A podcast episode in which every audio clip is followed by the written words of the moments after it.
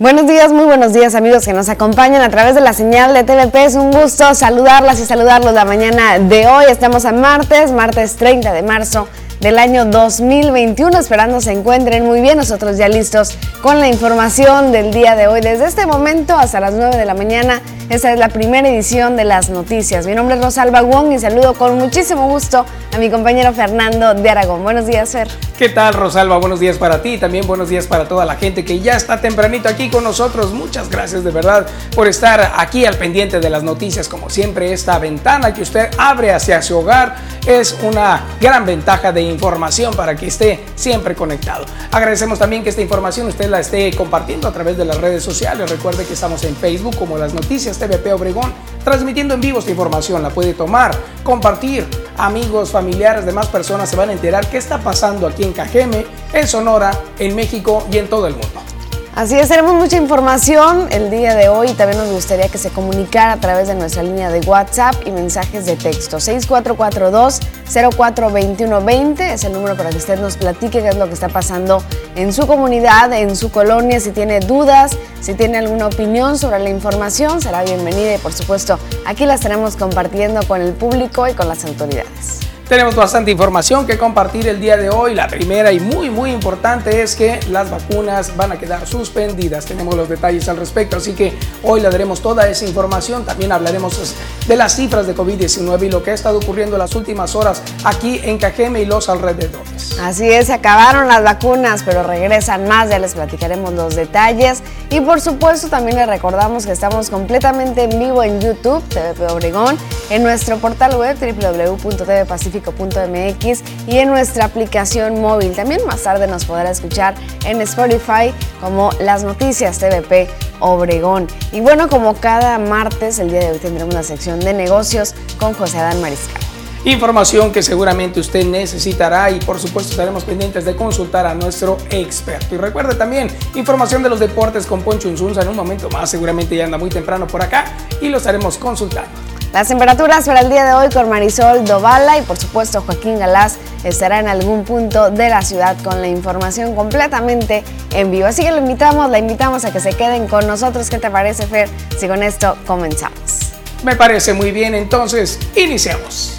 Precisamente iniciamos con la información que tiene que ver con la vacunación y es que el delegado de Bienestar en Cajeme anoche Anoche dio a conocer la información de que se agotaron las vacunas en Cajeme debido a que se agotaron las dosis contra el COVID-19, pues concluyó en Cajeme la primera etapa de inoculación para adultos mayores. Recuerde usted que hoy se iba a vacunar a eh, adultos de 68 a 69 años pues que siempre no, porque se agotaron. Esto lo dio a conocer el delegado de la Secretaría de Bienestar en el municipio, quien informó que las acciones se reanudarán el próximo viernes.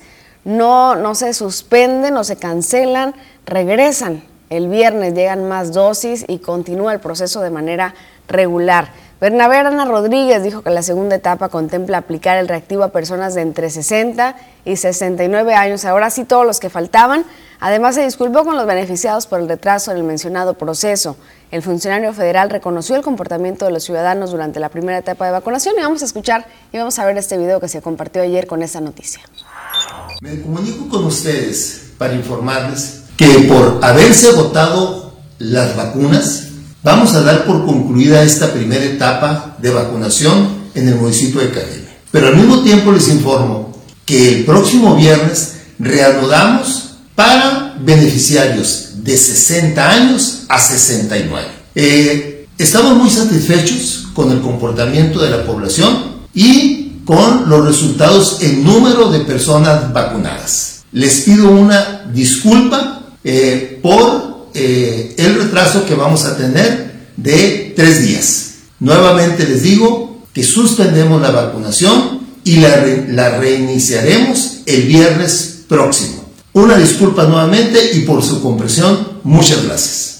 Repetimos entonces, la información no están cancelada, solo están suspendidas debido a la falta de eh, la dosis, precisamente este biológico que se ha agotado en este sector de, eh, del estado de Sonora. Por lo tanto, estaremos pendientes de recibir unas más que vayan a llegar próximamente. Por lo pronto, es la información que tenemos de parte del delegado de Bienestar. Ahora, precisamente hablando de más información de lo que ocurrió en las vacunas el día de ayer lunes, así fue lo que ocurrió.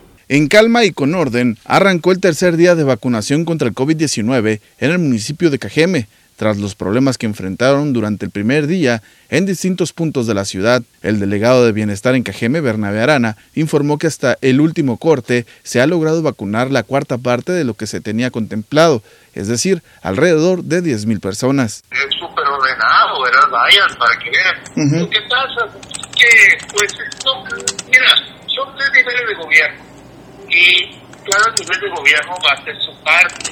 Y como son eslabonados, cuando una parte se retrasa vaya, pues se colapsa este, este flujo. Pero nosotros como gobierno de México hemos estado al 100 por el momento las denuncias por parte de ciudadanos han rondado en la falta de fluidez en la atención, pues hay quienes aseguran que durante el segundo día estuvieron hasta seis horas esperando para ser atendidos. Cabe señalar que por el momento la zona rural ha sobresalido por la organización realizada por los propios ciudadanos para evitar que los ancianos estén al rayo del sol o de pie. Con imágenes y edición de Jesús Gastelum, para las noticias Joaquín Galás. Pues así la información con las vacunas, eh, se recobró el orden el día de ayer, sin embargo, pues se acaban y regresan hasta el viernes. Y bueno, hay que tener muchísimo cuidado con la información que circula en redes sociales. Actualmente circulan muchos mensajes por WhatsApp, muchas cadenas, donde se habla de sucesos que pasan a una persona, de experiencias que tienen con la vacunación, pero si usted no ve a la persona, que lo vivió, por favor no crea esas cosas así directamente, no solo porque alguien lo está contando. Recuerda que cualquier persona puede escribir un mensaje de WhatsApp y estos a veces pueden causar pánico en la comunidad. Y bueno, el día de hoy, cambiando un poquito de tema, es el día es el Día Mundial del Trastorno Bipolar, lo que encontramos en el calendario internacional. Este 30 de marzo fue la elegida para conmemorar este día de este trastorno debido a que es el natalicio de Vincent Van Gogh, este famosísimo pintor que fue póstumamente diagnosticado de padecer posiblemente este tipo de trastorno. Pero ¿qué es este trastorno? Se trata de una enfermedad mental que produce cambios abruptos de temperamento, pasando de una terrible depresión a un alto nivel de optimismo de forma casi simultánea. Decimos casi porque realmente la persona suele tener un temperamento normal entre ambos polos. Es importante reconocer que una persona pueda padecer este tipo de trastorno porque la condición de vida puede mermar en cuanto a su integridad. Lo importante siempre es mantener una eh, atención adecuada para los hijos, para saber si en algún momento ellos padecen este tipo de acciones, de actitudes que puedan cambiar abruptamente. Un médico puede diagnosticar esto y darle una vida más placentera. Así es. Y bueno, el día de hoy, 30 de marzo, también es el Día Internacional de las Trabajadoras del Hogar. Fue en el año de 1988 cuando se proclamó el 30 de marzo como el Día Internacional de las Trabajadoras del Hogar por medio del primer gran Congreso de Trabajadoras que tuvo eh, lugar en Bogotá, Colombia.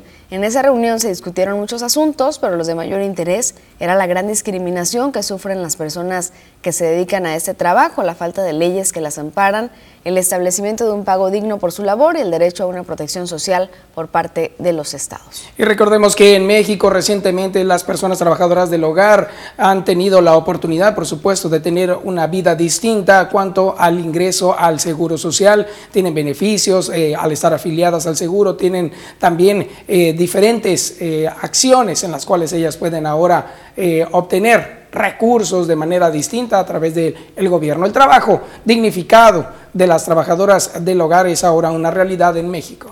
Recordemos la película de Alfonso Cuarón, donde se hace una denuncia pública precisamente sobre este tema social en nuestro país. Las trabajadoras del hogar y su importancia y su rol en nuestra sociedad. Y también, por supuesto, usted puede ingresar a la página del IMSS y así hacer el trámite. Si usted es trabajadora social, le recordamos que puede entrar a ims.go.mx y ahí busque la parte donde dice cómo ingresar para hacer, eh, tener el servicio de seguridad social como trabajadora del hogar. Y si usted celebra algo en especial, háganoslo saber, por supuesto, y aquí le estaremos enviando nuestra felicitación. Con esto vamos a nuestra primera pausa, pero volvemos con más. Queremos que se quede con nosotros, por eso le regalamos la mañana de hoy. Una mañana donde el sol está en todo su esplendor después de haber visto la noche de ayer una luna magnífica, increíble luna llena, una de las más hermosas del inicio de este año. Ahora tenemos un sol ya resplandeciente en lo alto.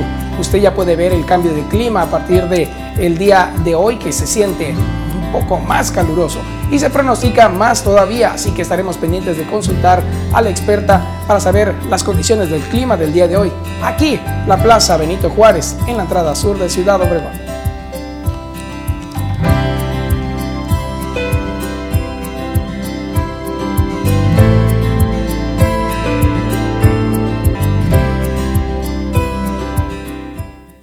Gracias a quienes están con nosotros a través de Facebook, las noticias TVP Obregón. Nos da muchísimo gusto saludarlos por este medio. Qué bueno que ya están conectándose. De verdad, muchísimas gracias y estamos viendo que ya están compartiendo esta información. Se lo agradecemos muchísimo. Estamos llegando muy, muy lejos y saludamos a todos aquellos que ya están dando los buenos días por acá. Está Armida Banda Redonda, dice buenos días igualmente. Muchas gracias. También anda Pablo Wong. Buen día, bendiciones. Saludos desde los Cabos. ¿Cómo ves, Rosalba? Saludos, muy buenos días. Gracias a quienes están uniendo a esta transmisión y qué bueno que nos dejan sus comentarios y que nos platican desde dónde nos ven.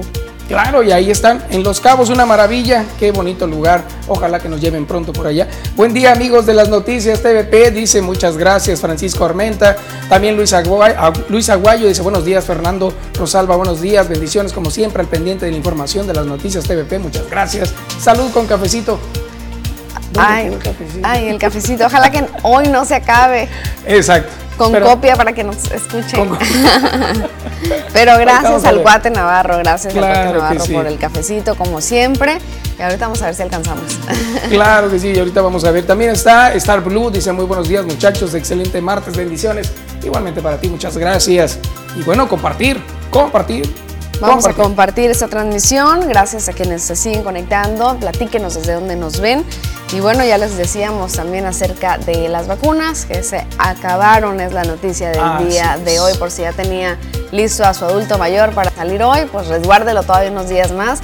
Hay quienes se pusieron muy felices, Fer, porque no querían la vacuna, como el papá de nuestra compañera.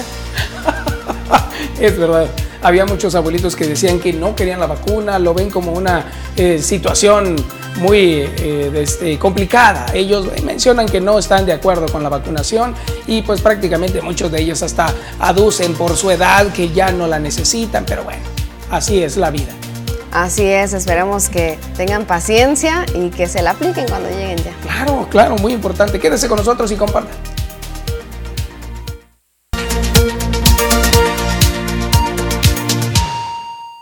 Vamos con más información y es momento de conocer qué está pasando en la República Mexicana, en el estado de Sonora y también en la región, todo a través de los titulares de los periódicos.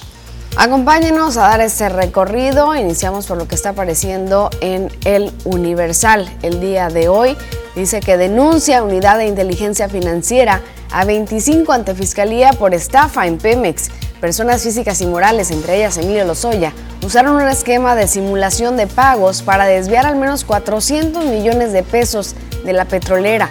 12 millones de pesos recibió Héctor Vera Argüelles, uno de los operadores del desvío. Continúan las investigaciones acerca de esta estafa. Tenemos ahora información que aparece en otro periódico, El Sol de México. Dice que la igualdad está bajo ataque. Antonio Guterres, secretario de la ONU, mencionó que en algunos países están apareciendo leyes regresivas. Lo dijo en el foro Generación Igualdad. Vamos ahora a ver lo que está apareciendo en el Excelsior. Alertan, alertan por Fast Track a reforma de hidrocarburos. Es una iniciativa presidencial. Morena y sus aliados en la Cámara de Diputados pretenden avalar el dictamen sin dialogar con los actores interesados, advierte oposición. Morenistas ven en la propuesta una vuelta de tuerca a la corrupción. El presidente dijo que su iniciativa no busca derogar la reforma energética, sino quitarle las aristas más filosas. Así la información que aparece en este periódico. Vámonos con otro. La jornada dice que crece en México la lucha por los derechos de la mujer. Esto lo mencionó Andrés Manuel López Obrador cuando inauguró el foro Generación Igualdad con la presencia de la ONU y también de Francia. El combate a la corrupción y la impunidad deben ser prioritarios, algo de lo que se mencionó. También en el país se enfrentan como nunca el racismo y el machismo. La pandemia avivó la violencia contra el sector femenino, esto fue lo que dijo Antonio Guterres. Emmanuel Macron, quien es presidente de Francia, dijo que convoca a que se ponga freno a cualquier retroceso en logros. Nos vamos ahora a ver lo que aparece en Milenio. Dice del caso Victoria por allá en Tulum, que está mucho peor, dice, hay más agresores. Nayib Bukele, el presidente salvadoreño, afirma que también hay más víctimas y aclara que los homicidas son policías, no México. López Obrador, ONU y Amnistía condenan el asesinato tipificado como feminicidio. Así la información que aparece precisamente en este periódico, donde está todavía la investigación respecto al asesinato de esta mujer en Tulum por la fuerza excesiva que se ejerció contra ella. Tenemos ahora este otro periódico, se trata de Reforma. Dice que fallan en medicinas y ni ONU lo salva desmanteló la 4T un modelo de adquisiciones y de distribución. Lleva a organismo más de tres meses sin concluir las compras que han sido consolidadas. Pegan también a las farmacias, enfrentan desabasto las farmacias. Vamos ahora a ver lo que está apareciendo en el siguiente periódico. Se trata del Expreso. Llegan segundas dosis de vacunas COVID a Sonora. Las distribuyen en ocho municipios, serán aplicadas a los adultos mayores, así lo informó el delegado del IMSS. Son 19.720 dosis del laboratorio chino Sinovac, anunció Citlé García, delegado del IMSS en el estado. Ojalá que lleguen para acá. Así es, estaremos pendientes. Claro que sí, eso estaremos muy pendientes de que suceda. Mientras tanto, vemos más información en otro periódico que también está de circulación estatal, pero está manejando una información a nivel internacional. Menciona que alrededor de 400 migrantes salen en caravana hacia Estados Unidos desde Honduras. Recientemente está ocurriendo esto. Los migrantes salieron de la Gran Central Metropolitana. Es la principal terminal de autobuses de San Pedro Sula, norte del país, por allá en Honduras, y están tratando de ah, indagar más información para saber qué va a suceder con este grupo de migrantes. Vamos ahora a ver lo que aparece en el sol de Hermosillo. Ser bipolar va más allá de tener cambios de humor. Hoy es el Día Mundial de Trastorno Bipolar, trastorno mental que aparece a cualquier edad, pero que se diagnostica en la adolescencia o poco después de los 20 años. A propósito de este día, lo que platicamos hace unos momentos. Tenemos más información en otro periódico. Ahora nos vamos con la región. El tiempo de medios Sobson menciona que detectan robo de identidad a instituciones financieras. Se han detectado un total de siete instituciones financieras a las que les han robado su identidad. Todo esto, escuche bien, es para aprovecharse de las personas que acuden a solicitar algún crédito. Lo informó Blanca Rosa López, titular de la Conducef, y es importante entonces atender cualquier tipo de situación. Vaya y haga una denuncia si está en una situación similar. En el diario del Yaqui dice abierto, urgencias en Sonora. Los hospitales de la Secretaría de Salud en Sonora estarán funcionando abiertos y preparados para brindar las atenciones de urgencias que se requieran esta Semana Santa. Enrique Clausen indicó que en cuanto a la consulta externa, esta permanecerá cerrada son los detalles de información de los centros de salud. Ahora nos vamos con Tribuna del Yaqui. Da una noticia de una situación de policíaca. Rafaguean automóvil de una mujer al norte de, Sonora. Resultó herida de bala en la pierna. Luego de que fuera atacada a balazos cuando conducía, conducía su carro en San Luis Río Colorado, Sonora. Así los detalles. Y en Cajeme ya van 50 con las ejecuciones de ayer. Vamos ahora a ver lo que aparece en síntesisnoticias.com, donde aparece lo siguiente en su portada. Injustificable demora en aprobación de presupuesto de ingresos, dijo el alcalde porque no hay argumentos técnicos válidos para que el Congreso del Estado no apruebe el proyecto de presupuesto de ingresos 2021 enviado por el gobierno de Cajeme. El alcalde Sergio Pablo Mariscal llamó a los diputados a aprobarlo a la brevedad y ya vamos para abril y no se ha aprobado este presupuesto. Así es, una solicitud que se ha hecho incluso por parte de Cabildo. Tenemos ahora información que tiene este portal que es el de casa. Usted ya lo conoce, es www.tvpacifico.mx y seguramente ahí lo consulta diariamente para estar informado de todas las noticias que acabamos de mencionar, incluso más, como esta que menciona que la Canaco ya informó que acordaron rondines con las autoridades de seguridad pública para inhibir el delito en el centro durante esta Semana Santa. Así que pueden estar seguros todos los comerciantes porque ya hay un acuerdo para que haya vigilancia cuando estén cerrados los negocios. Ahí está nuestro portal donde también nos puede ver completamente en vivo y también puede seguir la información que se actualiza minuto a minuto. www.tvpacifico.mx. Con esto nos vamos a la pausa, pero regresamos. Quédese.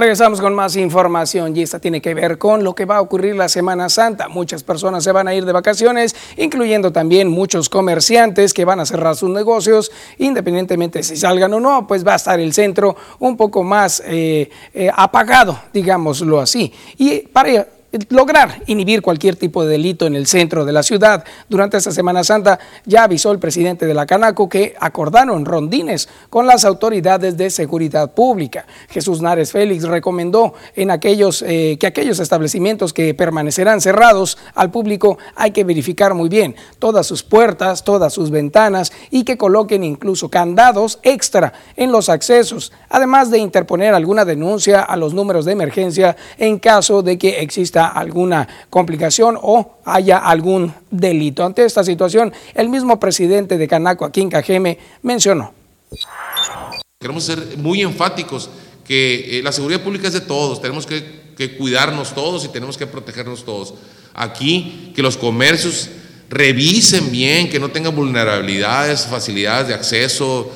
Se ha hablado incluso, me acuerdo en años anteriores, me tocó que que, hubo un, problema en uno de los comercios y resulta que estaba una puerta tercera abierta y no se habían dado cuenta. Entonces, eh, pues si van a cerrar los negocios, que permanezcan en áreas iluminadas. Eh, les recordamos los números de, teléfono 911 y el 089. El 089 para denuncia anónima en caso de que no seas pues propietario, que quieras hacer una denuncia en la cual no te quieras comprometer a que tengas tus datos o tu nombre en riesgo, eh, pero denunciar alguna anomalía. Y hablando de la seguridad, de la inseguridad que impera, le decíamos en los momentos que con la ejecución de ayer se llega a 50 en el mes de marzo, 50 ejecutados en 30 días de marzo. Y ante eso, el secretario de Seguridad Pública en Cajeme insiste, Cándido Tarango, en que la ciudadanía denuncie a los que provocan la violencia. Ante los altos índices de asesinatos en el municipio de Cajeme, el secretario de Seguridad Pública, Cándido Tarango Velázquez, insiste en que se requiere la denuncia de la sociedad y pide no solapar entre familiares y vecinos a quienes tienen a la ciudad con cerca de 50 muertes en el mes de marzo. Hace, hace falta lo que yo de un inicio les pedí a la ciudadanía, que nos ayuden, que nos apoyen con su, con su denuncia. Sería demasiado si ustedes denunciaran nos dijeran, nos indicaran eh, dónde están las cosas. Y, de igual manera eh, que no solapen, no solapen la actividad de, sus familiares o de los vecinos o de quien está rodeado de, ustedes, que por favor señalen y ayúdenos a, a, disminuir esto.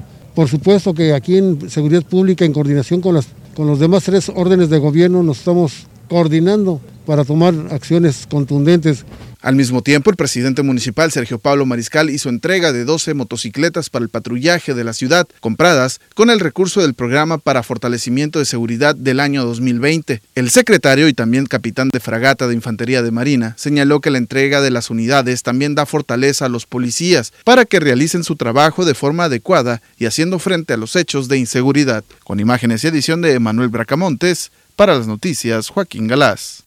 Así los detalles de información que se han brindado por parte de seguridad. Nos vamos ahora con información que usted nos está brindando a través de la línea telefónica 644-204-2120 que como siempre aparece aquí en pantalla. Ya estamos en comunicación, problemática, análisis de la información, alguna situación o simplemente comentar y saludar con gusto. Estaremos pendientes de recibirlo y compartirlo a través de esta señal. Como este mensaje que nos hacen llegar precisamente donde mencionan, eh, quiero reportar aguas negras, esto en la colonia Valle Verde en la calle Rubí. Es insoportable la peste, así lo pone incluso en su mensaje. Ojalá puedan venir a checar esto, por favor. Patricia Galván es quien lo hace llegar. Aguas negras, entonces, en la colonia Valle Verde. Así es, recibimos cada uno de sus mensajes también a través de Facebook y dice eh, por acá un mensaje que nos llega, buenos días para mandar un fuerte abrazo a toda la familia Sandoval por el lamentable fallecimiento del licenciado Elías Sandoval Espinosa que partió de este mundo para una mejor vida, así lo escriben y pues enviamos ese saludo y esa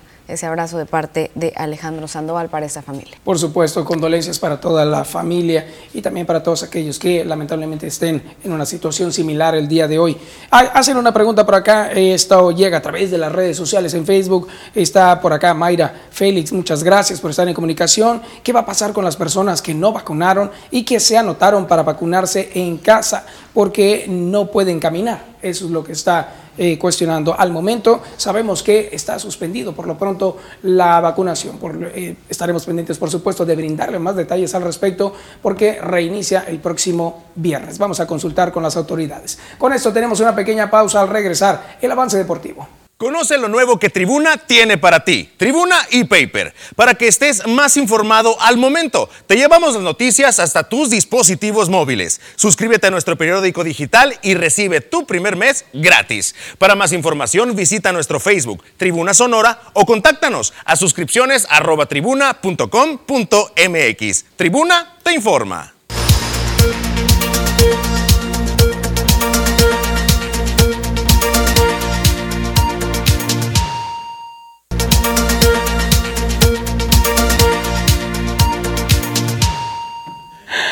Estamos de regreso aquí con la información y qué bárbaro, Poncho. Muy buenos días. es que muy buenos días. Estamos hablando de cómo hacer un TikTok, pero pues creo que no nos va a salir mucho. Los chamacos son los que sí saben hacerlo. Exactamente. ya no estamos para eso. No, no, no. Definitivamente. No, no, no. Nos Quedémonos en Facebook, en Instagram. Claro. Y ya. No, eso Por favor. Twitter también puede ser. Sí, puede ser, puede ser. Pero bueno, lo vamos a intentar próximamente. Hermano. Ya aquí está Porfirio, ya se había notado, entonces ya. No, menos, Porfirio. Qué barbaridad, eh, ya, esto es bullying. No, no, Porfirio. A ver, platícame entonces, dime, ¿qué, ¿cuál es el avance deportivo del día? Bueno, pues el avance deportivo, eh, pues bastante interesante. Javier Chicharito Hernández estaba prácticamente borrado de la selección mexicana con el tema de que no había habido Exacto. un acercamiento entre, obviamente, el delantero y el actual técnico de la selección, Gerardo Tata Martino, no era del total agrado, además de que, pues bueno, eh, se sabía muy bien que había habido algún acto de indisciplina que al Tata no le pareció. Muchas cosas, pero bueno, ante la lesión de Henry Martin, ante la lesión de Alan Pulido, el tema de Raúl Jiménez que se tuvo que operar con el tema de la fractura de cráneo, pues bueno, está volteando a ver a Chicharito Hernández y es probable verlo de vuelta en la selección mexicana. Tiene que revivir entonces porque están ahora, eh, me importa muchas cosas. Sí, sí, sí. Y Alejandro Kirk estará, ya lo anunciaron de manera oficial al receptor del equipo de los Azulejos de Toronto, el nativo de Tijuana, Baja California, estará en eh, la jornada inaugural, en el roster inicial con el equipo de los Azulejos de Toronto. Otro mexicano más. Otro, más. que se suma al Big Show. Qué bueno, sí, definitivamente sí. Concuerdo totalmente totalmente contigo. El receptor del equipo de los Azulejos de Toronto de verdad que dio una sorpresa, una sorpresa muy grata la temporada pasada y en, el, en los entrenamientos primaverales que sostienen Azulejos de Toronto en Dunedin, Florida, de verdad que fue total agrado eh, Alejandro Kirk del manager del equipo de los Azulejos de Toronto y sin lugar a dudas dijo este hombre tiene que estar en el roster inicial y va a estar en el roster inicial. Ahora sería más grato verlo de titular en el juego 1 de los 162 partidos que se van a disputar a lo largo de toda la temporada. Qué maravilla, ya está muy cerca, ya estamos ya prácticamente a unos días, ¿no? Para que ya empiece esta, esta nueva temporada. El jueves primero de abril. Ahí estaremos entonces buscando más información. Pero mientras tanto, a ver, ¿cuántos mexicanos eh, tienes tú contabilizados? Eh, va Joaquín Soria, va Romo, los hermanos Urias, Julio Urias también con el equipo de los Dodgers de Los Ángeles, Víctor González, va Alejandro Kirk con el equipo de los Azulejos de Toronto, va Giovanni Gallegos con los Cardenales de San Luis, van ocho hasta el momento. ¿Qué tal? Oye, mira nada más, qué maravilla, qué, qué buena onda que está, eh, están eh, sobresaliendo, porque eh, bien lo vimos, su oportunidad en el momento en que empezaron a, a, darles juego, eso era para brillar muchos lo lograron, otros no. Tú nos contaste de otro. Es, efectivamente, ¿no? estábamos, nos dio mucho gusto también ver que Ramón Urias, este, el hermano de Luis Urias, va a estar en el roster inicial también de Orioles de Baltimore, va a estar jugando en el primer equipo allá en la ciudad de Baltimore, Maryland, con cerveceros de Milwaukee va a estar Luis Urias, ya lo mencionaba también. bueno, ya di el, más adelanto di, pero qué bueno que la gente se entere, quizá no tengan la oportunidad de ver toda la sección completa a las 8.40, pero eh, Ramón Urias también va a estar con el equipo de los, de los Orioles de Baltimore, ya confirmado por su manejador. Esa es una gran noticia, por supuesto. Oliver Pérez es otro, se me pasó, van nueve. Ah, son nueve. Oliver Pérez con el equipo de los indios de Cleveland. Y bueno, hasta ahorita van nueve. Giovanni Gallegos con Cardenales. Y vamos a ver qué traen. Eh, estos muchachos en esta campaña 2021. Vaya que torna interesante, por supuesto, pero sin lugar a dudas, los que se llevan los reflectores hasta el momento son Julio Urias, que por cierto ayer lanzó con el equipo de los Dodgers en juego de pretemporada, ya su último partido de pretemporada, cinco entradas, dos tercios, casi las seis entradas lanzadas, una carrera solamente, se lleva la victoria frente a los Angelinos de Los Ángeles. También está Víctor González, el Nayarita, ahí haciendo actividad del bullpen. De verdad que va a ser una gran temporada. Yo auguro una gran temporada por todo lo que se vivió en el 2020. La gente está, pero ansiosa de que vuelva ya la actividad deportiva. Claro, claro. Incluso ya nos habías contado que hay quienes sí han decidido hacer algunos de los partidos que sean con las puertas abiertas. O sea, va a haber eh, público en algunos de ellos. Sí, en el estadio de los Dodgers de Los Ángeles es uno de los parques que más aficionados puede albergar y van a haber alrededor de 8 mil, 9 mil aficionados dentro de Dodger Stadium, ahí en el puro centro de Los Ángeles. Vamos a ver cómo se va comportando el tema de la pandemia. Ojalá que a pesar de que empiecen a haber aficionados dentro de los estadios, eh, a pesar de eso vaya disminuyendo el número de contagios para que el, comisionado de grandes ligas, eh, obviamente en sintonía con todos los dueños de los equipos, de los 30 equipos, den el banderazo para que aumente al menos un 10% más eh, el aforo de aficionados y ahí poco a poco vaya tornando todo a la normalidad. Han dado a conocer algunas cifras con respecto a la vacunación que ha ocurrido en Estados Unidos, lo cual ha sido también una de las ventajas por las cuales se decide que haya movimiento en algunos e, lugares que estén ya eh, aglomerados, ¿no? como en el caso de los estadios. Por eso se han decidido en algunos lugares sí tener ese tipo de eventos. Texas, por ejemplo, los fue uno de, los primeros que abrieron, ¿no? Eh, bien, es lo que te iba a comentar. Rangers de Texas dijeron, nosotros vamos a tener lleno total. Sí hay pandemia, o por supuesto que hay pandemia, pero eh, ha habido un, control eh, mucho mayor y un número de vacunados mucho mayor también ahí en el condado de Texas. Entonces, es por eso que se decidió que va a haber un lleno total. Obviamente con las medidas, por supuesto, sin lugar a dudas van, a, exigir el cubrebocas, el gel antibacterial. Muy, muy importante. Este, y hasta estarlo usando en todo momento para estar evitando cualquier tipo de problemas altercados con los aficionados, porque luego se molestan si los quiere sacar seguridad del parque cuando no están cumpliendo con el tema de la seguridad en los estadios, ¿no? Por seguridad supuesto, sanitaria. Por supuesto, y hay que mencionar, el virus, a pesar de la vacuna, él no se va. No, ahí está, ahí está, Fernando, ahí bien lo dices, exactamente. Y, puede haber una, un problema, alguna contingencia puede ocurrir, por lo tanto, siempre es necesario extremar precauciones. Si uno va a ir a algún lugar, hay que llevar el cubrebocas y gel sanitizante, muy importante, y pues tratar de la sana distancia lo más que se pueda. Una sana distancia, siempre, siempre la sana distancia, por supuesto, y bueno, ante esa situación de que el lleno total, no habrá sana distancia, pero obviamente tiene que tener la gente el cubrebocas, tiene que tener también el gel antibacterial como lo mencionas, y pues intentar de en todo momento no estar eh, haciendo cosas que puedan poner en riesgo a la gente, porque como lo comentas, ahí está el virus, ahí está. Y ojalá que la mayoría de esas personas que asistan al parque, al nuevo parque de los Rangers de Texas, donde se jugó la Serie Mundial el año pasado, que es el Love Life Field, ojalá que sea con aficionados que ya tengan la mayoría la segunda vacuna de Pfizer. Claro, nueva cultura también y hay que estar conscientes de ello. Exactamente. Bueno, eh, ¿tienes más información? 8.40, no se la pierda, pero Chicharito, que ha estado ausente de la selección mexicana, estaría más pronto de lo que se imaginan de vuelta con el tricolor. ¿Qué tal? ¿Tú crees? No, no, no. es muy probable, ¿eh? Bueno, en este momento vamos a hacer... la lesión de Raúl Jiménez. De veras, ay, no, qué barbaridad. Eso sí es terrible, la verdad. Tenemos las 7.40, vamos a una pequeña pausa, regresamos.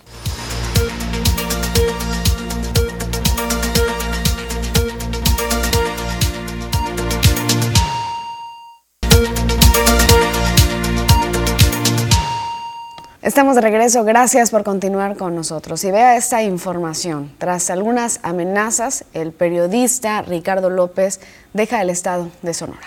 La violencia en el municipio de Guaymas ya alcanzó a los periodistas. Luego de la desaparición del reportero Pablo Felipe Romero Chávez hace una semana, otros compañeros que cubren la nota roja ahora se encuentran fuera del municipio y decididos a dejar el estado de Sonora.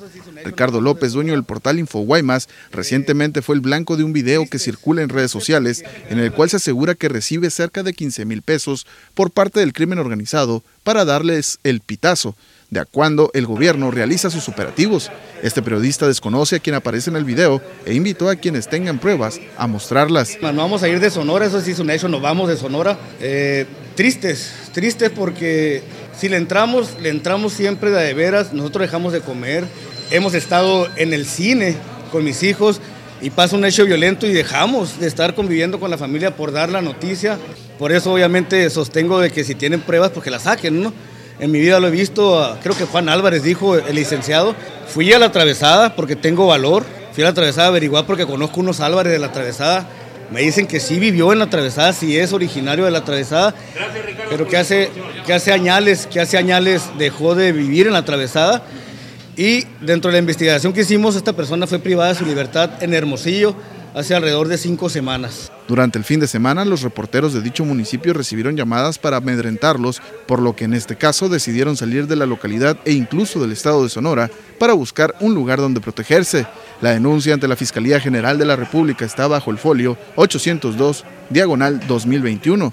El periodista y su familia hicieron un llamado a las autoridades estatales y federales para la protección de ellos, así como de todos los periodistas que han sido amenazados, pero que al ser empleados de empresas no se han podido manifestar al respecto. Con imágenes y edición de Manuel Bracamontes, para las noticias Joaquín Galás. Nos vamos a quedar en el municipio de Guaymas con más información que tiene que ver con los hallazgos realizados por las madres buscadoras de Sonora restos calcinados en siete fosas. Eso fue lo que ellas en esta agrupación encontraron al momento de hacer investigaciones en San José de Guaymas. Cecilia Flores Armenta refirió sin precisar el número de cuerpos que podría encontrarse en ese mismo sitio, por lo que será la Fiscalía de Justicia de Sonora quien analice todos estos restos y determine el número de cuerpos que han sido eh, calcinados en ese mismo espacio. Los restos se encontraban esparcidos y entre los comentarios mencionaba que en el lugar eh, que estaba lleno de pequeños fragmentos óseos que deberán ser analizados por el personal pericial.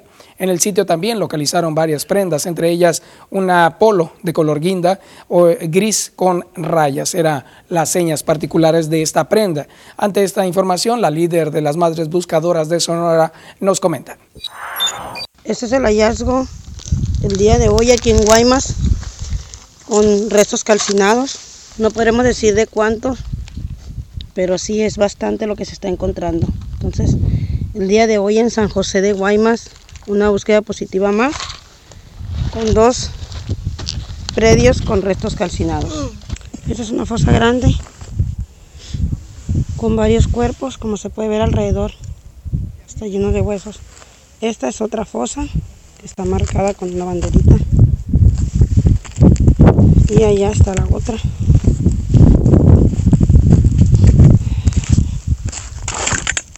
Pueden ver, ahí está. Y bueno, por acá en el municipio de Cajeme, el Departamento de Asuntos Internos se encuentra en una investigación. Se investiga el caso de un cohecho entre un elemento de tránsito municipal y un ciudadano. Se trata de un video que fue distribuido en redes sociales en el cual se aprecia a un elemento que hasta el momento no ha sido identificado que recibe 100 pesos a cambio de dejar ir a una persona que cometió una infracción.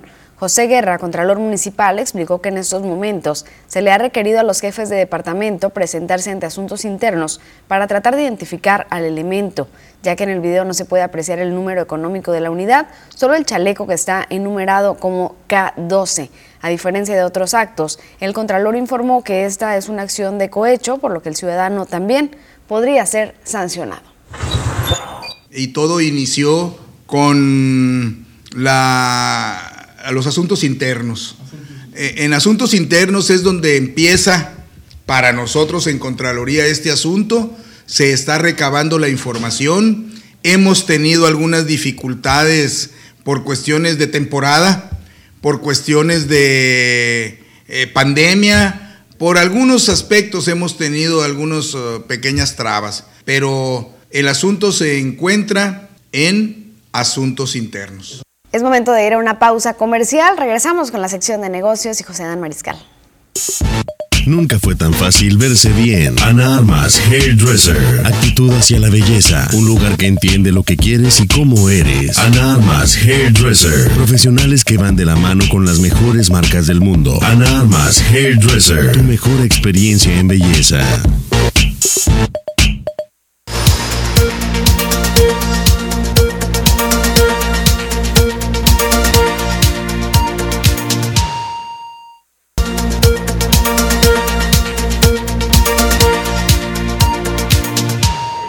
Estamos de regreso, gracias por continuar con nosotros. Y gracias a quienes están comunicando y a quienes han venido. De hecho a nuestras instalaciones, están preguntando sobre la vacunación. Hay quienes dicen que estaban haciendo fila el día de hoy para las vacunas y recordamos y hacemos énfasis que las vacunas se agotaron en Cajeme, así que hoy no hay vacunación, ni siquiera el día de mañana ni el jueves. Hasta el viernes están previstas que lleguen, así que les estaremos informando cuándo se reanudarán. Por el momento no hay vacunación. Y bueno, cambiando de tema, es momento de la sección de negocios. Ya está con nosotros Sociedad Mariscal. Vamos a hablar de geolocalización. Muy buenos días, Sociedad. Buenos días, Rosalba. Y que pues es importante ver eh, este tema porque el pasado 23 de marzo este, se publicó ya de manera oficial el que los bancos o las instituciones financieras eh, obliguen a todos sus clientes a que tengan que activar la geolocalización para que eh, cuando vayas a hacer una operación a través de tu teléfono móvil, tu tableta o tu computadora, ellos puedan tener conocimiento de, dónde estás y, saber que eres tú el que está haciendo la operación.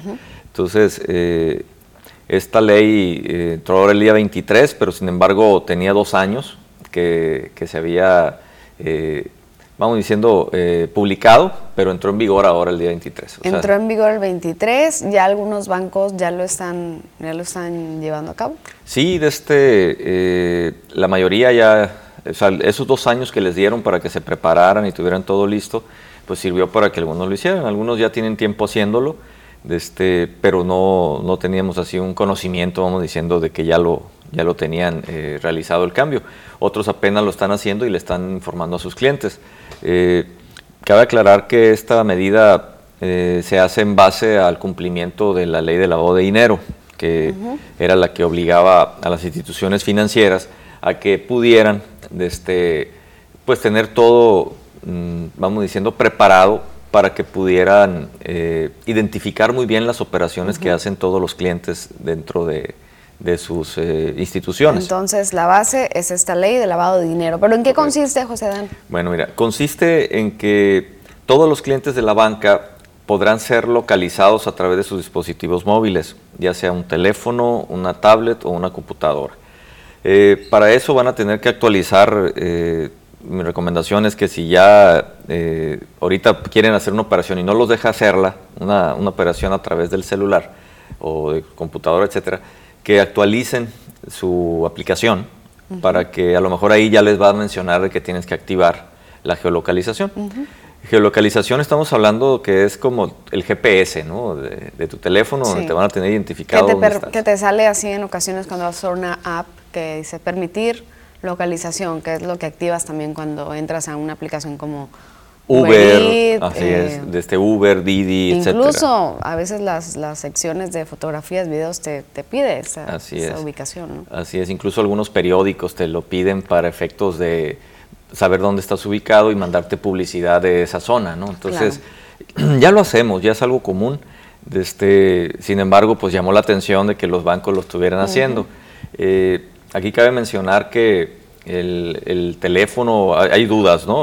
oye, si yo, por ejemplo, eh, José Adán, se me olvidó el teléfono en mi casa, y, pero resulta que necesitaba hacer una operación y te pido a ti, Rosalba, que me prestes tu teléfono y desde ahí me conecto a mi banco y, hago una transferencia, pues resulta que ahí me van a, bloquear y van a, para ver si realmente soy yo el que está haciendo la operación o si alguien este, me está queriendo hackear. Sí, ahorita también hay algunos métodos de seguridad donde te piden un código, ¿no? Que se envía a tu celular o a tu correo, entonces también puede haber ese tipo de Sí, entonces digo, hay muchas medidas que, que, se van a tomar para saber que realmente eres tú, pero sí, te digo, si se doy, estoy en el extranjero y quiero hacer algo, también vas a poder, la geolocalización es ahí para identificar dónde estás. Eh, dices, oye, mi computadora... Eh, si llevo mi laptop y me estoy en otra ciudad y ahí hago una operación, va, me va a contar.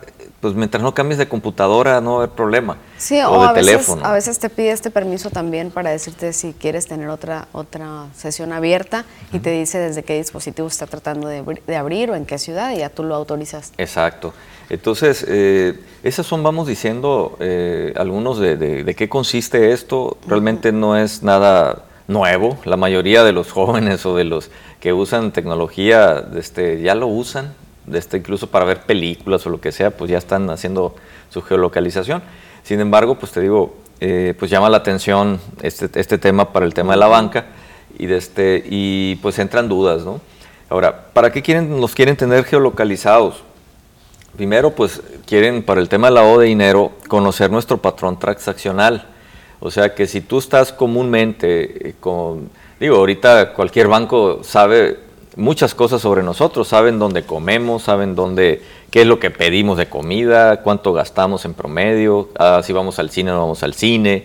Eh, entonces los bancos ya tienen mucha información sobre nosotros, lo único que le faltaba era tenernos localizados. Y ahora ya. Y ahora ya lo van a hacer. Entonces, eh, para dar cumplimiento a la ley de lavado de dinero, este, van a poder eh, revisar nuestro patrón transaccional y va a ser de manera en tiempo real.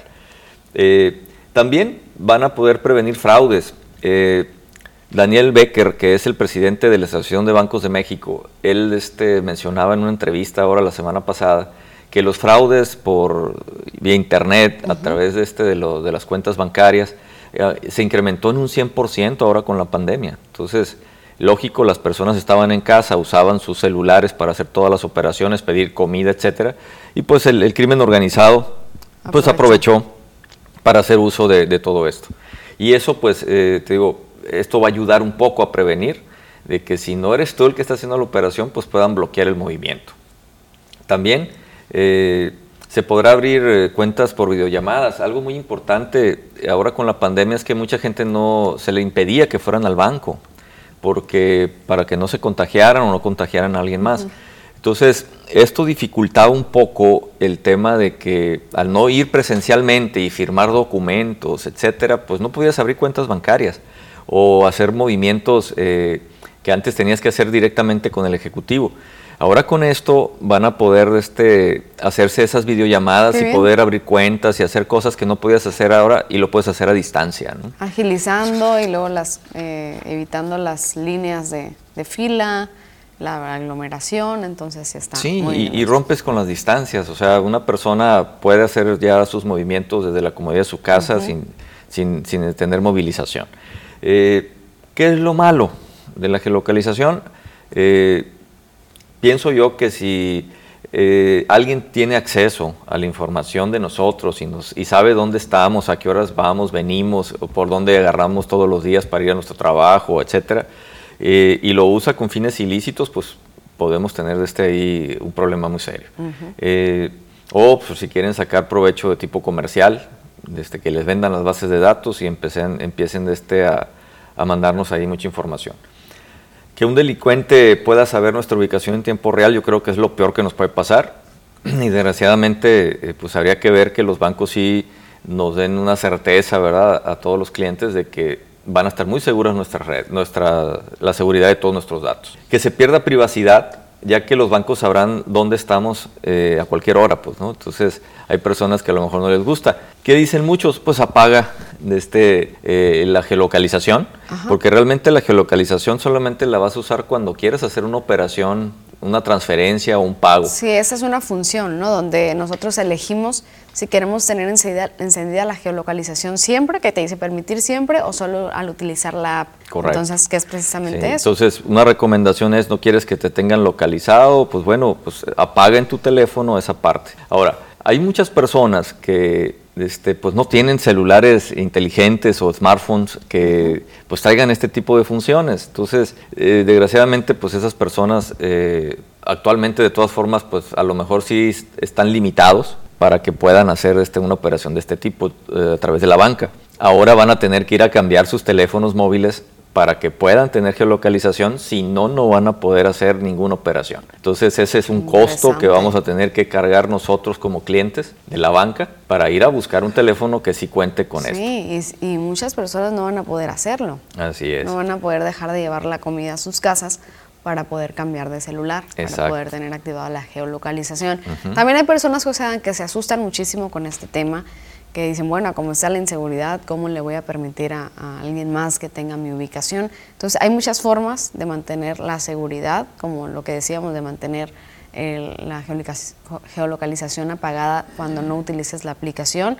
Ahora también cabe recordar y mencionar que la geolocalización la tenemos activada en muchísimas aplicaciones, entonces también hay que, hay que revisar la configuración del celular para saber en cuáles está activada siempre, cuáles se la permite solo al ingresar a la aplicación. Sí, y de este, yo a manera de reflexión terminaría diciéndoles que, primero, eh, que si alguien que nos está viendo cree que realmente con la geolocalización se van a terminar los fraudes, este, es una pregunta para que la puedan ustedes comentar ahí en, su mesa con, con su familia. Eh, ¿Hay algo que no sepan los bancos sobre ti? Es otra pregunta. Luego, ¿qué pasa si tu teléfono celular no tiene GPS? ¿Te van a obligar a, comprar uno que sí tenga? ¿Tendrás para pagarlo? Otra pregunta, ¿crees que es arbitraria esta medida y cómo puedes protegerte? Y otra, ¿quién será responsable en caso del mal uso de la geolocalización? Vamos pensando que te hacen un fraude o le pasa algo a tu familia porque alguien del banco pues filtró información, etcétera. ¿Cómo vas a ir a reclamarle al banco? O sea, ¿dónde va a ir este, esta situación? O sea, eh, creo que por ahí dejaron ciertas lagunas legales que pueden traer repercusiones de tipo penal y, y de inseguridad muy fuerte para las, para las familias. Nos comentan también que hay aplicaciones que te dan un código o un acceso a una ubicación, como en el caso de eh, películas que no puedes ver en un país, pues te dan esta ubicación para que tú puedas hacerlo como si estuvieras allá, ¿no? Entonces, el tema de las ubicaciones también son... Sí, sí, como te digo, hay muchas personas que no les gusta que sepan dónde anduvieron y, por dónde estuvieron. Entonces, hay personas que van a tratar de, de evitar este tipo de situaciones. Supongo que algunos empresarios pues van a evitar hacer operaciones vía eh, telefónica para, para, este, pues, para no tener este, ese problema de la desencadena otras decisiones en cuanto al manejo de las transacciones. Entonces sí sería importante que de ahora en adelante, que entró en vigor esta ley, desde que obliga a los bancos a, hacer este movimiento, que el empresariado o nosotros, las personas de este eh, que no somos empresarios o que no tienen este, una actividad empresarial, en lo personal, que identifiquemos bien si queremos este, eh, estar haciendo operaciones por esta vía o si vamos a seguir con el método tradicional de ir a la sucursal bancaria a este, hacerlo. Eh, desde mi particular punto de vista, yo pienso que esto que se está presentando es algo benéfico para todos. Parte este, del avance. Sí, es parte del avance. Ya estamos eh, inmersos en, el tema tecnológico. Y, de este, y mejor es poner ciertas salvaguardas personales este, si no te gusta algo de esto, pero no rehusarte al uso de esto porque pues es lo que viene para el futuro. Así es. Gracias, Ocean. Pues que estén bien y pues esperemos que pues tengan una excelente Semana Santa o, vacaciones aquellos que van a poder salir. Igualmente, muchísimas gracias. En pantalla aparece el contacto, seguros.com y el número de teléfono también para que los contacten. Vamos a la pausa, volvemos con más.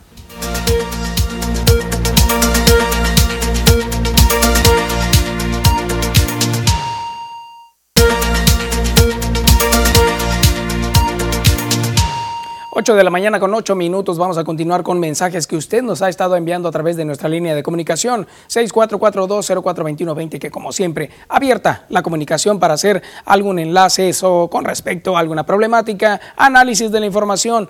Veamos entonces de qué se tratan. Ya tenemos alguno. Dice por acá, necesitamos ayuda. Semáforo o un alto de cortesía, por favor, en el Ejército Nacional y Michoacán. Los automovilistas no están respetando ni los topes que hay ahí no dan paso a los peatones ni a los ciclistas, es lo que están diciendo precisamente aquí en este mensaje. Urge entonces que haya una, eh, un, un, espacio donde la señalización se dé en este, en este lugar, en el crucero de la Ejército Nacional con Michoacán, es lo que están dando a conocer. Y bueno, también en ese mismo lugar se encuentra la UCI Sur. Tenemos ahora información de otra persona, dice muy buenos días. Entonces, ¿para cuándo van a vacunar a las personas de 60 y 61 años? Miren, lo que sabemos hasta el momento es que se va a suspender por lo pronto la vacunación. Esto porque se agotaron los biológicos. Próximamente vendrán de nuevo, de acuerdo a la información que dicta el delegado de bienestar, es que será el próximo viernes cuando reanuden todavía la vacunación. Hay que recordar que se va a continuar con los de 70 años y posteriormente al día siguiente se continuará entonces con los de 68 y 69. Así que estaremos pendientes de más información al respecto. Mientras tanto, eso es lo último que nos han dado a conocer. Así que aquellos que usted sepa que estén a, punto de hacer alguna fila o ir al lugar, deténgalo. Dígale que por lo pronto no será posible la vacunación. Vamos a una pausa, regresamos.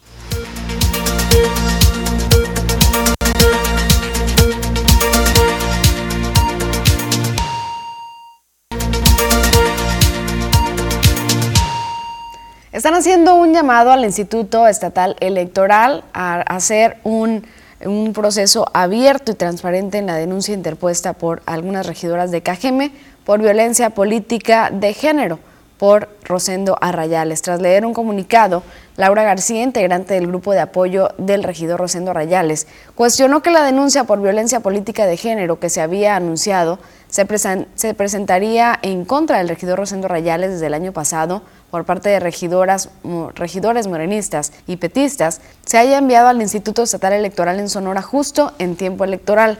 En rueda de prensa en la Plaza Álvaro Obregón, la activista en cuestión de género y defensa de derechos humanos refirió la sesión del 13 de febrero del 2020, un antecedente que tuvo las declaraciones en cuestión y que ofendieron a la regidora Lupita Ochoa cuando se abordaba el nombramiento del presidente de la Comisión de Hacienda que encabezaba Rodrigo Burs. Laura García señaló que la manera de actuar, de vigilar y revisar los recursos públicos del ayuntamiento están fundamentados en la Ley de Administración Municipal en el artículo 67 y 68 y lamentó que instrumentos legales, resultado de la lucha feminista, están usados de manera extraña, por lo que invitaron a las autoridades, en ese caso al Instituto Estatal Electoral, a llevar un proceso de investigación abierto y transparente. Si con Rodrigo Burs se pasaba por alto los pequeños robos en la central de autobuses a cargo de José Omar Serna Córdoba, ahora con la regidora Lupito Ochoa, que es parte de este grupo, va a suceder nada.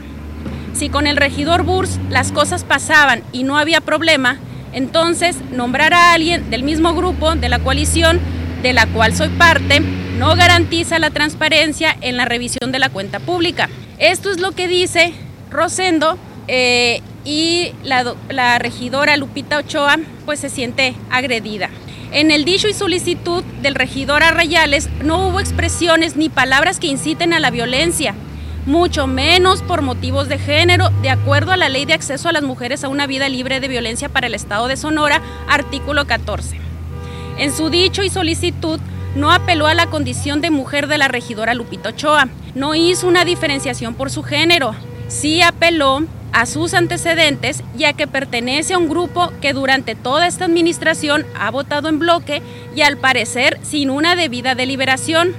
Y en otra información, la Cámara Nacional de Comercio aquí en, Cajeme está haciendo una, eh, eh, una solicitud esto es para la vacunación. Está mencionando que recomienda aumentar los puntos de vacunación y también dejarse apoyar por el personal que está ahí, que sea altruista en el proceso de la vacunación. Ante esto, aquí están los detalles. El presidente de la Cámara Nacional de Comercio en Cajeme, Jesús Nares Félix, informó que además de la explanada de la Expo Obregón o alguna calle que pudiera cerrarse, e incluso el Centro de Usos Múltiples pudiera utilizarse en la segunda fase de vacunación en Cajeme contra el COVID-19. Esto para agilizar el proceso de vacunación. Durante el primer fin de semana, el líder gremial refirió que si bien la vacunación no se condicionó a nadie, faltó quien asistiera a los adultos mayores, algunos de los cuales acudían solos, por lo que culminó a los organizadores a tomar en cuenta a personas que de manera altruista pudieran apoyar en ese sentido. Yo creo que, que, sí se atendió a las personas mayores de manera compleja, de manera difícil y, y, batallaron y todo, pero se vacunaron muchos. Yo vi incluso, y me llama la atención cuánta persona discapacitada asistió. Es increíble ver a tantas personas discapacitadas. Ahí, ahí nos, nos da una área de oportunidad de atender a nuestros ciudadanos eh, y, ver que, que, no hay accesos, que no hay rampas, que no hay manera de, que ellos accesen, o sea, en, en puntos donde tendrían que estarlo. Pues entonces, creo que ahí es donde tenemos que ver hacia dónde nos tendríamos que mover incluso en el proyecto como comunidad. Hay mucha gente que quiere colaborar eh, de manera altruista, quienes acompañan a los adultos mayores, al mismo tiempo atendían a cuatro o cinco adultos de los que iban ahí en, grupos, ¿no? Y yo creo que eso es lo que de gran valor nos dice algo como comunidad que sí queremos aportar. Además de las largas filas y la complejidad donde en algunos puntos se empezó tarde el proceso de vacunación, Nares Félix consideró necesario aumentar los puntos de vacunación para agilizar el proceso, donde pudiera aprovecharse el vacunar en vehículos a quien así pudiera hacerlo, tomando en cuenta que en los próximos días serán más las personas que se vacunarán. Con edición de Manuel Bracamontes informó para Noticias TVP, María Celeste Rivera. Así los detalles de información sobre esta solicitud y recuerde, el día de hoy no hay vacunación, se pospone hasta el día viernes. Vamos ahora a una pausa, usted no se vaya, regresamos.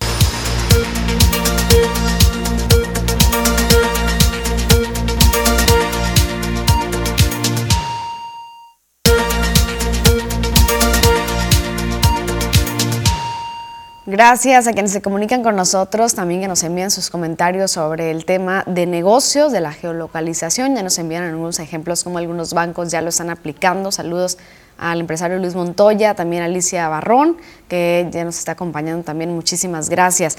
Y bueno, nos escriben y nos dicen para comentar lo siguiente. ¿Cómo me gustaría, dice, que hicieran un reportaje respecto a las áreas para estacionarse que hay alrededor del LIMS? Dice, ya que esto se ha vuelto un negocio. Dice que todos los días es un acarreadero de carros por estar en áreas prohibidas que anteriormente no eran prohibidas. Y bueno, han estado pintando varias partes que se han convertido en rojo y pues bueno, que es parte de la solicitud del IMSS. Así que hay que prevenir si van a, ese tipo de espacios y ven franjas en rojo, pues no hay que estacionarse porque luego la grúa se puede llevar los carros y esto ocasiona un gasto muy grande. Vamos a ver cómo serán las temperaturas el día de hoy. Ya está lista Marisol Dovala. Muy buenos días, compañera. ¿Qué tal, Rosalba? Muy buenos días. Te saludo con muchísimo gusto en este martes y, y sí, ya lista con toda la información que tiene que ver con el pronóstico del tiempo. Platícanos cómo estará el calorcito por acá. Gracias. Iniciamos viajando por nuestra nación para conocer las temperaturas actuales en algunos puntos importantes de la República Mexicana. Esta mañana Tijuana con nubosidad, 13 grados centígrados, la misma condición de cielo para Chihuahua, pero con 14, La Paz con 17. Y en el sur del territorio nacional, ¿de qué manera va aumentando el termómetro? Acapulco Guerrero con 25, un mayormente soleado, 12 para Oaxaca, 26 para Tuxtla y Mérida, Yucatán alcanza los 28 grados centígrados. Nos concentramos ahora sí en nuestro estado, en Sonora, para conocer también cómo amanecemos en los diferentes sectores, las temperaturas también y las condiciones de cielo. Comenzando como siempre con Abojoa, que esta mañana de martes nos reporta los 17 grados, la misma temperatura para Ciudad Obregón, Guaymas con 18 y la capital Hermosillo llega a los 20 grados centígrados. El pronóstico extendido para Navojoa, que es lo que tendremos el resto de la semana y parte del fin, miércoles y jueves mínimas de 14, la máxima alcanza los 38, ya para el fin de semana la temperatura mínima nos marca los 16 grados y la máxima llega a los 40 grados centígrados, teniendo cielos completamente despejados, mucho calor para el sector de Navojoa.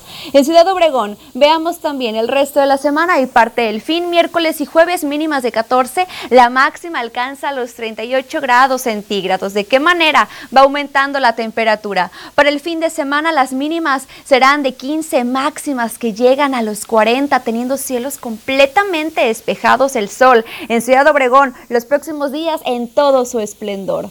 Conozcamos también el pronóstico extendido para Guaymas el resto de la semana, miércoles y jueves, mínimas de 17, máximas que alcanzan los 30 grados ya para el fin de semana. La temperatura mínima continúa en 17 grados y la máxima alcanzará a los 30, predominando el cielo mayormente soleado. Por último, en la capital, en Hermosillo, Sonora, el resto de la semana, miércoles y jueves, valores mínimos de 15 grados, la máxima alcanza los 38.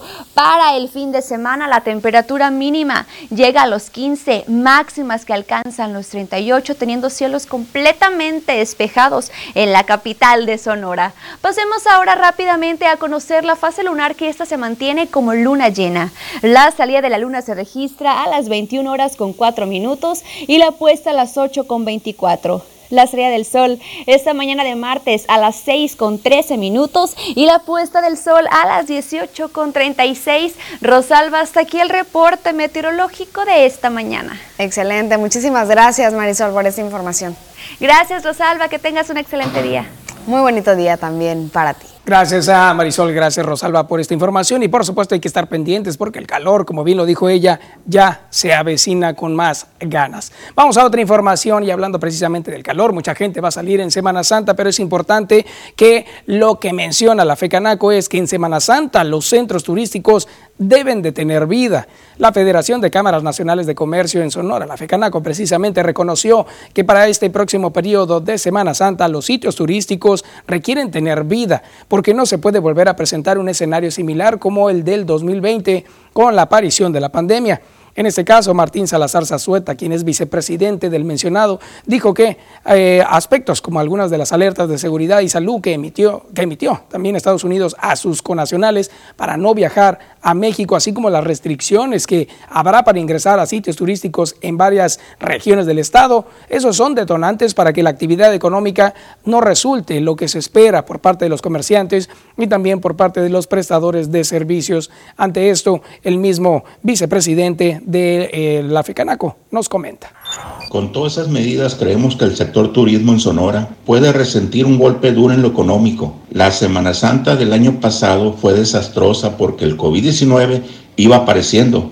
Cerró playas, negocios, hoteles, restaurantes, en fin. Es un escenario que no queremos que se vuelva a repetir este año, porque ya lo hemos dicho muchas veces, necesitamos trabajar, necesitamos recuperar las economías locales y para eso se requieren visitantes, clientes, los cuales deben seguir respetando las medidas sanitarias para evitar contagios.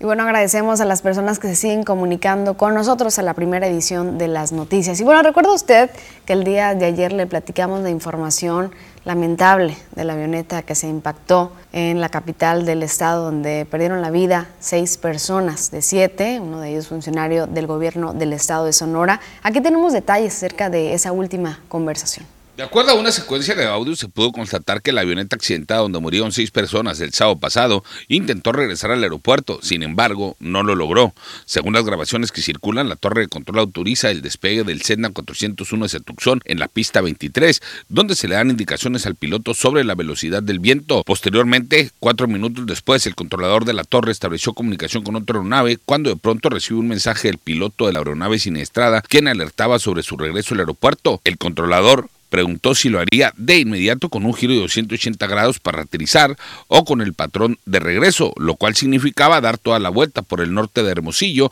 y hacer un aterrizaje normal. Sin embargo, el piloto contestó enterado y no volvió a tener otra respuesta. Dos minutos más tarde, el controlador le indica al equipo de respuesta de emergencias del aeropuerto que al parecer el Cessna 401 se había accidentado a unas cuatro millas del punto de despegue hacia el oeste. El resultado una tragedia que dejó como saldo seis personas sin vida. Para las noticias, Jorge Salazar. Lamentable. Con eso nos vamos a la pausa. Volvemos con más.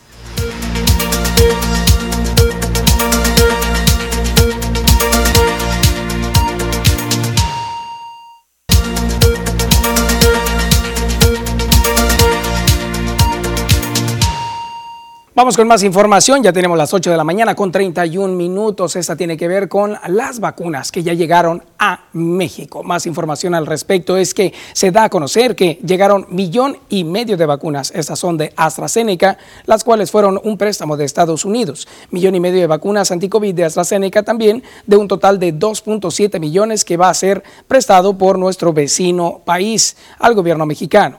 Llegaron el domingo al Aeropuerto Internacional de la Ciudad de México en un vuelo procedente de Chicago.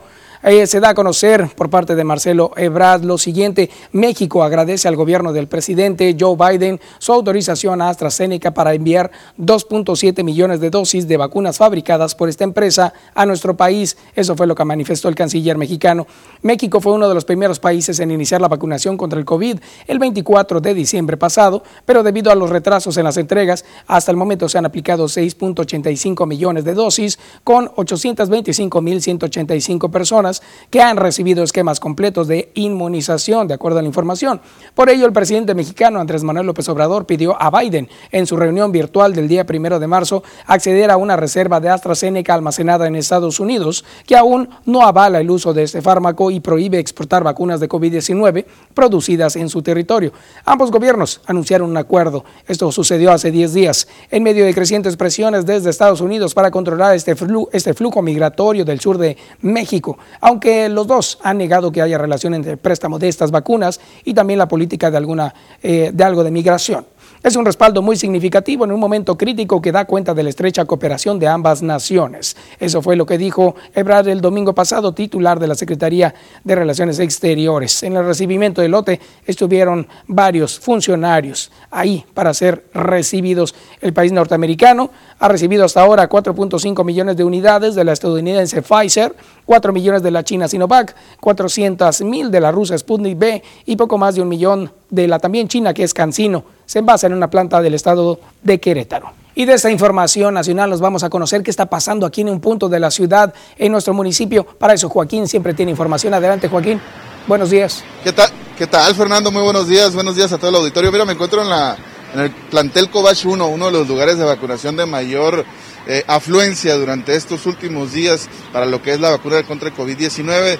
El, ayer por la noche, ya tarde, Bernabé Arana, titular de la, de la Delegación de Bienestar aquí en Cajeme, daba a conocer que la vacuna se acabó. Pero aparentemente este mensaje no llegó a la ciudadanía, quien nos comenta que desde muy temprano en la madrugada empezaron a llegar y todavía están formados aquí por fuera del plantel esperando tal vez que a las 9 de la mañana se haga presente algún personal de la Secretaría de Salud o de la Secretaría de Bienestar o de alguna de las dependencias para poder eh, explicarles qué fue lo que pasó. Y otra cosa también muy interesante, y es que ellos, la mayoría de ellos, son personas que el día de ayer no alcanzaron la vacuna, sin embargo quedaron anotados en una lista y están aquí a la espera de saber si es que se les va a respetar precisamente ese listado que se realizó.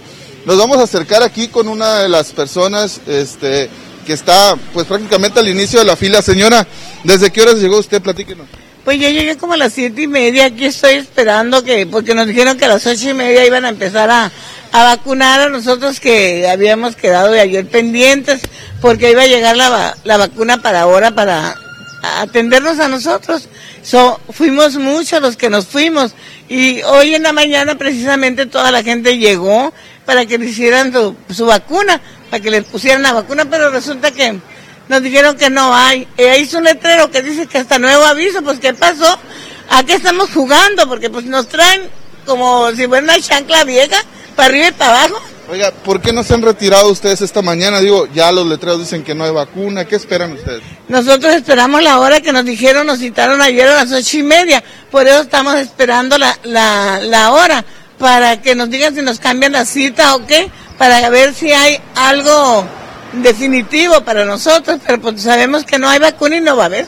Oiga, nos dicen que para el próximo viernes, el próximo viernes es Viernes Santo, ¿qué opinas? Yo digo, es Viernes Santo, no va a haber nada, pues es que es día de, de la Semana Mayor, no va a haber, pero en fin, eh, la Guardia está diciendo que sí va a haber, pues vamos a ver.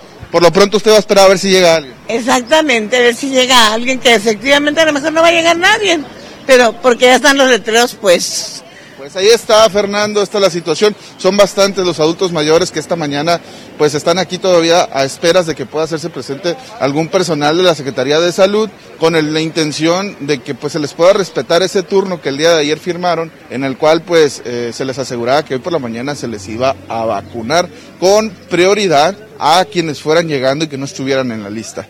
Esa es la situación. Pues ahorita ya la fila pues está nada más aquí sobre la paseo, sobre la calle Jalisco. En la mañana nos dicen que de 7 de la mañana todavía la fila le daba la vuelta hacia lo que es la Carlos M. Calleja. Eh, y bueno, conforme se fueron enterando de que se acabaron las vacunas, pues la ciudadanía se fue retirando esta mañana. Recordar que para hoy estaban programadas las personas de 68 y 69 años de edad y que bueno, pues desafortunadamente no se logró cubrir la cuota al terminarse el biológico, según lo daba a conocer Bernabé Arana el día de ayer a través de sus redes sociales. Muy bien, Joaquín, ahí estamos viendo que varias personas, inclusive el comentario de la señora que está muy molesta ante esta circunstancia de que no se dio a conocer esta información de inmediato para que ellos pudieran prevenir la circunstancia. Esto es lo que está manifestando Joaquín. Reiteramos entonces que va a ser el próximo viernes, pero será el viernes cuando lleguen. Será necesario una nueva programación, ¿no es así? Así es, desafortunadamente pues la vacuna ha sido inaccesible para muchos eh, países y para México no es la excepción. Y en ese sentido, pues esperemos que lleguen para el próximo viernes y que verdaderamente se puedan tener aquí en Ciudad Obregón para retomar la vacunación. Como lo decía Bernabé, para las personas de 60 y más años, también existe, la duda de quienes, pues por alguna situación no lograron venir en su día a vacunarse o no pudieron venir a vacunarse, que son mayores de, de 70, 80 años este, y bueno, con mucho gusto estaremos averiguando esta información para tenérselas en la segunda edición de las noticias, Fernando. Muy bien, Joaquín, estaremos muy pendientes. Ya sabemos ahí autoridades de tránsito que están ayudando también a que las personas no se aglomeren y que regresen a sus hogares debido a que se pospone entonces hasta nuevo aviso. Así es. Y a la gente que está en casa, si usted tiene un familiar haciendo fila todavía, avísele pues que se acabaron las vacunas y que desafortunadamente el día de hoy no se va a poder retomar la acción de inmunización para la ciudadanía.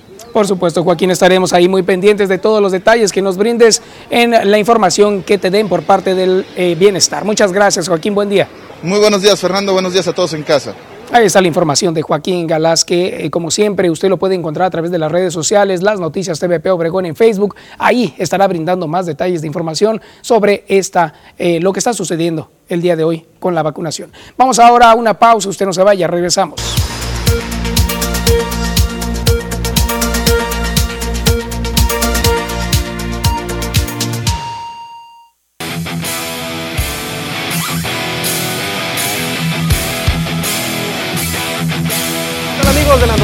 Muy buenos días, tengan todos ustedes bienvenidos a la información deportiva esta mañana el béisbol de las grandes ligas cada vez está más cerca y por supuesto también el juego inaugural en donde estará presente por primera ocasión dos peloteros aztecas. El primero, Alejandro Kirk, el nativo de Tijuana, Baja California, estará cubriendo la receptoría del equipo de los Azulejos de Toronto, haciéndole frente a unos Mediarrojas de Boston y Yankees de Nueva York y por qué no, el subcampeón actual de la Serie Mundial Mantarrayas de Tampa Bay. Ahí estará el mexicano haciéndose presente en la receptoría y en el roster final del equipo de los Azulejos de Toronto. Otro que vivirá su primer juego inaugural en su carrera es el nativo de Ciudad Obregón, Giovanni Gallegos, con el conjunto de los Cardenales de San Luis. El nativo de Ciudad Obregón entonces vivirá su primer juego inaugural después de ganarse un lugar en el roster final para el día 1, el partido número 1 de los 162 encuentros que vivirán los Cardenales de San Luis a lo largo de toda la campaña del 2021. Pendientes entonces de toda la actividad de los peloteros aztecas que den actividad allá en el béisbol de la Gran Carpa. Vamos a continuar con el fútbol mexicano y es que después de la pauta vino el partido de México-Gales con la selección mayor, vino la actividad del preolímpico sub-23 y bueno, ante toda esta situación, por supuesto, hay palabras tanto del Tata Martino como del Jimmy Lozano. Jaime Lozano, timonel del Tri Sub-23, afirmó que no se conforman con el boleto olímpico. Él quiere ganar a Honduras en la final del preolímpico y aclaró que no lo toma como una revancha por la eliminación en los Juegos Panamericanos. Bueno, tal como una revancha al final, bueno, son, son enfrentamientos que se, que se van dando de forma más recurrente, ¿no? Eh, sobre todo nosotros en este proceso que es nuestro tercer torneo, En el anterior, en Panamericano, nos toca enfrentarnos a una semifinal. Creo que las últimas finales también se han dado entre, estas, entre estos dos países, entre estos dos equipos. Entonces, bueno, son rivalidades que, van, que, que, se van formando a lo largo del tiempo y obviamente por las instancias en las que te vas encontrando, enfrentando contra estos eh, equipos. Hay, me parece que un poco más de jugadores de ellos, de, ese Panamericano que nuestros, sin duda alguna, y lo comenté ayer, eh, viéndolos jugar, me parece que son un equipo más fuerte que, el que está en Panamericanos y de igual manera nosotros. Y, eso es pues, por, el tiempo que ha pasado, porque el jugador crece, porque el jugador madura, porque son mejores y después porque también hay bastantes jugadores que, no tuvieron la posibilidad de nuestra parte de estar en Panamericanos. Gerardo Martino, técnico de la selección mexicana, advirtió que sería ilógico recurrir a un jugador como Carlos Vela como refuerzo para Juegos Olímpicos cuando este no ha mostrado disposición para estar con la selección mayor. Cuando uno está a disposición de selecciones, está a disposición de todas las selecciones. Eh, no se puede estar eh, a disposición de una selección sí y de otra selección no con lo cual me parecería ilógico este, recurrir a un futbolista que no tiene disposición total para, para vestir la camiseta de la selección en, la amplitud de la palabra. Caso contrario es el de Javier Chicharito Hernández, quien el estratega dijo no tiene cerrada la puerta en la selección, siempre y cuando vuelva al nivel que algún día mostró. Tanto él como el resto de los futbolistas, todos son los que sean seleccionables, los que estén este, habilitados para jugar por la selección son todos jugadores a tener en cuenta.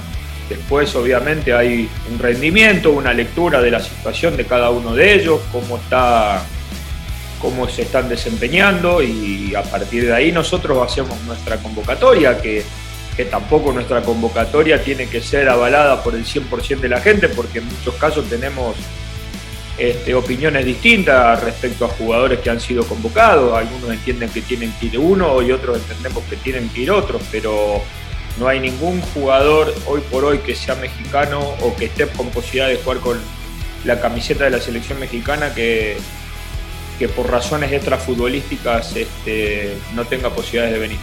Ahí están las palabras del Tata. Entonces, Javier Chicharito Hernández pudiera entonces regresar a las filas de la selección mexicana. Se habla también de Rogelio Funes Mori, este naturalizado mexicano que milita con los Rayados de Monterrey. Pendientes entonces, porque ambos futbolistas pudieran convertirse en los centros delanteros del equipo tricolor debido a la lesión que sufrió Henry Martin, a la lesión que sufrió también Alan Pulido y el tema de que Raúl Jiménez no está recuperado de su cirugía en el cráneo después de que en noviembre tuvo un choque de cabezas con David Luis, el central del equipo del Arsenal. Entonces, ante toda esta situación, el Tata Martino, Martino seguramente se va a ver obligado a recurrir a otros futbolistas que estén ocupando la posición de delantero. Con esto, amigos, llegamos al final de la información deportiva el día de hoy. Continúe con más información aquí en las noticias.